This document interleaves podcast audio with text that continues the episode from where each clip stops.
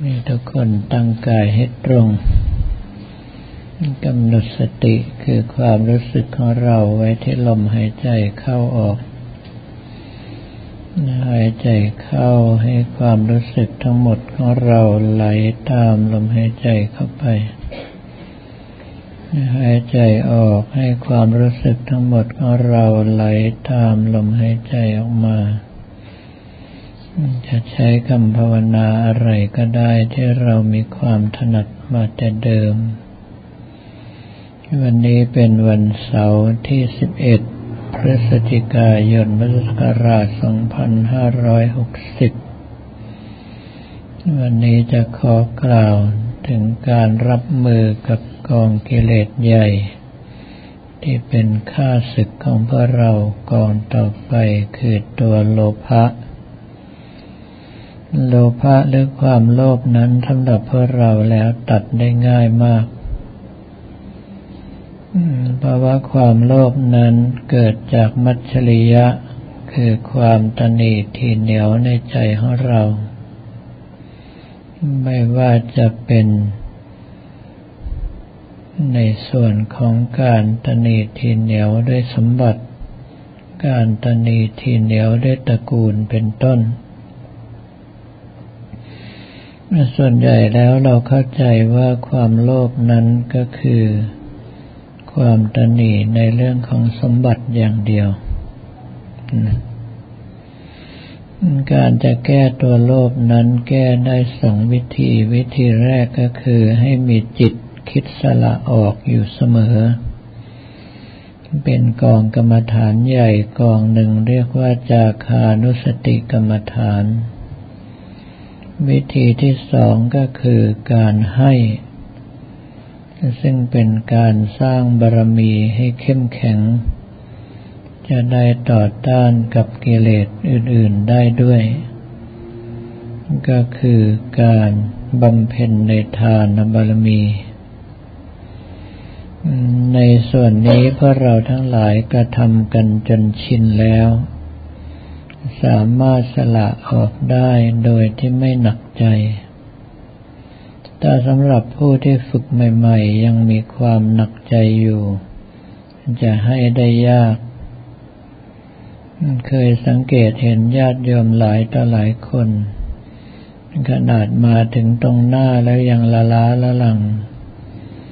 ลวงปัจจัยออกมาแล้วก็ยัดกลับคืนไปก็มี หรือไม่ก็ดึงออกมา แล้วก็เก็บกลับเข้าไปครึ่งหนึ่งเป็นต้น ซึ่งเรื่องทั้งหลายเหล่านี้ถ้าหากว่าเราทำจนชินแล้ว ก็สามารถที่จะสละออกได้ง่าย แปลว่ากำลังของตัวโลกของพวกเรามีน้อยลง ไม่สามารถจะต่อต้านอำนาจในการสละออกได้ ถ้าหากว่าเราสละบ่อยๆ ตอนแรกก็สละจากของน้อย เมื่อความเคยชินมีมากขึ้น บารมีเข้มแข็งมากขึ้น ก็สละของที่มากขึ้น มีราคาสูงขึ้นได้ท้ายสุดที่สำคัญที่สุดก็คือสละรักโลภโกรธหลงจากใจของเรานั่นเอง ถ้าหากว่าเราสามารถให้ได้ในทุกที่ทุกเวลา ให้โดยไม่ได้ใส่ใจว่าเขาต้องการไปทำอะไรหลอกลวงเราหรือไม่ ก็แปลว่าเรามีจาคานุสติและทานบารมีที่เต็มแล้ว ประกอบไปด้วยอุเบกขาในทานหรืออุเบกขาในจาคานุสติ รู้ว่าเขาต้องการเราก็ให้ ส่วนให้แล้วเขาจะเอาไปทำประโยชน์อย่างไรเราไม่ได้ใส่ใจแต่ถึงในระดับนี้แปลว่าตัวโลภไม่มีอำนาจเหนือใจของเราได้เราจะเป็นผู้ชนะกองกิเลสใหญ่ได้อีกกองหนึ่ง กองกิเลสกองต่อไปคือโทสะ ความโกรธเกลียดอาฆาตแค้นคนอื่นเขา ซึ่งโดยปกติแล้วความโกรธนั้นมีได้ แต่อย่าเก็บไว้นาน การเก็บไว้นานคือการผูกโกรธ เมื่อผูกโกรธแล้วถ้าหากว่าคิดอยากจะให้เขาพินาศไปก็กลายเป็นอาฆาตพยาบาท ซึ่งการแก้ไขตรงจุดนี้องค์สมเด็จพระสัมมาสัมพุทธเจ้าแนะนำให้ใช้เมตตาบารมี ก็คือตัวเมตตาในพรหมวิหารทั้งสี่แผ่เมตตาไปสู่ผู้อื่น สัตว์อื่น แต่ว่าการแผ่เมตตานั้นต้องเริ่มจากให้คนที่เรารักก่อน เมื่อให้จนชินแล้วก็ให้คนที่เรารักน้อยกว่า ให้คนที่เราไม่รักไม่เกลียด ให้คนที่เราเกลียดน้อยจนกระทั่งกำลังใจมั่นคงแล้วถึงจะให้คนที่เกลียดมากได้ ไม่เช่นนั้นแล้วเราตั้งใจแผ่เมตตาถึงคนที่เราเกลียดมากไม่ชอบหน้าเลยกำลังใจของเราจะไม่สามารถที่จะฝืนตนเองได้ เพราะว่ายังโกรธยังเกลียดยังอาฆาตแค้นอยู่จิตไม่สามารถประกอบไปด้วยเมตตาบารมี ดังนั้นจึงต้องแผ่เมตตาในลักษณะค่อยๆเป็น ค่อยๆไปทีละขั้นจนกระทั่งมองหน้าเขาเมื่อไรไม่มีความรู้สึกหนักใจ สามารถให้อภัยได้เสมอ นั่นแสดงว่าเราสามารถชนะในตัวโทสะได้แล้ว ส่วนอีกวิธีการหนึ่งองค์สมเด็จพระสัมมาสัมพุทธเจ้าให้ปฏิบัติในกสินทั้งสี่ ก็คือกสินสีแดงกสินสีเหลืองกสินสีเขียวกสินสีขาวนำเอาวัสดุที่มีสีนั้นๆมาเป็นองค์กสินลืมตามองแล้วหลับตาลงนึกถึงภาพ เมื่อภาพเลือนหายไปก็ลืมตามองแล้วหลับตาลงนึกถึงใหม่ทำในลักษณะนี้เป็นหมื่นเป็นแสนครั้ง จนกระทั่ง ภาพกระสินสีใดสีหนึ่งนั้นติดตาติดใจของเรา ลืมตาก็เห็นได้ หลับตาก็เห็นได้ แล้วเราก็ต้องตั้งสติประคับประคองไว้ไม่ให้ภาพกสินนั้นหายไปจากใจของเรา ตอนช่วงที่กำลังใจของเราจดจ่ออยู่กับภาพกสินนั้นตัวรักโลภโกรธหลงต่างๆ ไม่สามารถจะเข้ามาได้ โดยเฉพาะวรรณกสินทั้งสี่มีอำนาจในการระงับโทสะได้โดยตรง แต่เป็นการระงับเพียงชั่วคราวเท่านั้น ไม่สามารถที่จะระงับได้ตลอดไป เราก็ต้องมาพินิจพิจารณาว่าบุคคลที่ทำให้เราโกรธนั้น สิ่งที่เขาทำนั้นผิดหรือถูก ถ้าหากว่าสิ่งที่เขาทำเป็นสิ่งที่ถูกต้องแต่ไม่ถูกใจเรา เราไปโกรธเขาเป็นเรื่องที่สมควรหรือไม่ เราก็จะรู้คำตอบเองว่าไม่ใช่เรื่องที่สมควรไปโกรธ เพราะว่าบุคคลที่ยอมสละตัวตนมาเป็นกระจกส่องให้เราเห็นสิ่งที่ไม่ดีไม่งามในตัวเอง สมควรจะตั้งอยู่ในฐานะของครูที่เคารพมากกว่า ไม่ใช่ตั้งอยู่ในฐานะของศัตรูที่เราจะไปโกรธเกลียดพยาบาทเขา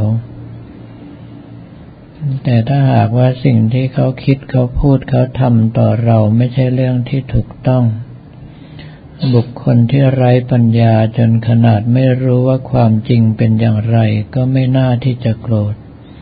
หากแต่น่าสงสารมากกว่า ถ้าหากว่าเรารู้จักคิดพินิจพิจารณาในลักษณะอย่างนี้ เราก็จะค่อยๆปล่อย ค่อยๆวางตัวโกรธคือโทสะของเราลงไปได้ จนกระทั่งสามารถแผ่เมตตาให้กับทุกสัตว์สรรพสัตว์ทั้งหลายทุกภพทุกภูมิ ทุกหมู่ทุกเหล่าโดยเสมอหน้ากัน โดยเฉพาะตัวเมตตาบารมีเป็นกรรมฐานที่สำคัญมาก นอกจากระงับความโกรธแล้วยังจะช่วยให้สภาพจิตของเราชุ่มชื่นเบิกบาน สามารถปฏิบัติธรรมได้อย่างที่ตนเองต้องการ ดังนั้นถ้าหากว่าท่านถนัดในการแผ่เมตตาก็ค่อยๆ แผ่เมตตา ถ้าหากว่าถนัดในการภาวนาก็จับกระสินกองใดกองหนึ่งขึ้นมาภาวนา ถ้าทำได้คล่องตัวเมื่อไรก็สามารถระงับยับยั้งความโกรธลงไปได้อีกตัวหนึ่ง เราเองก็จะเบากายเบาใจด้วยกิเลสใหญ่หมดกำลังไปแล้วลำดับต่อไปแค่ทุกท่านตั้งใจภาวนาและพิจารณาตามอัธยาศัยจนกว่าได้ยินสัญญาณบอกว่าหมดเวลา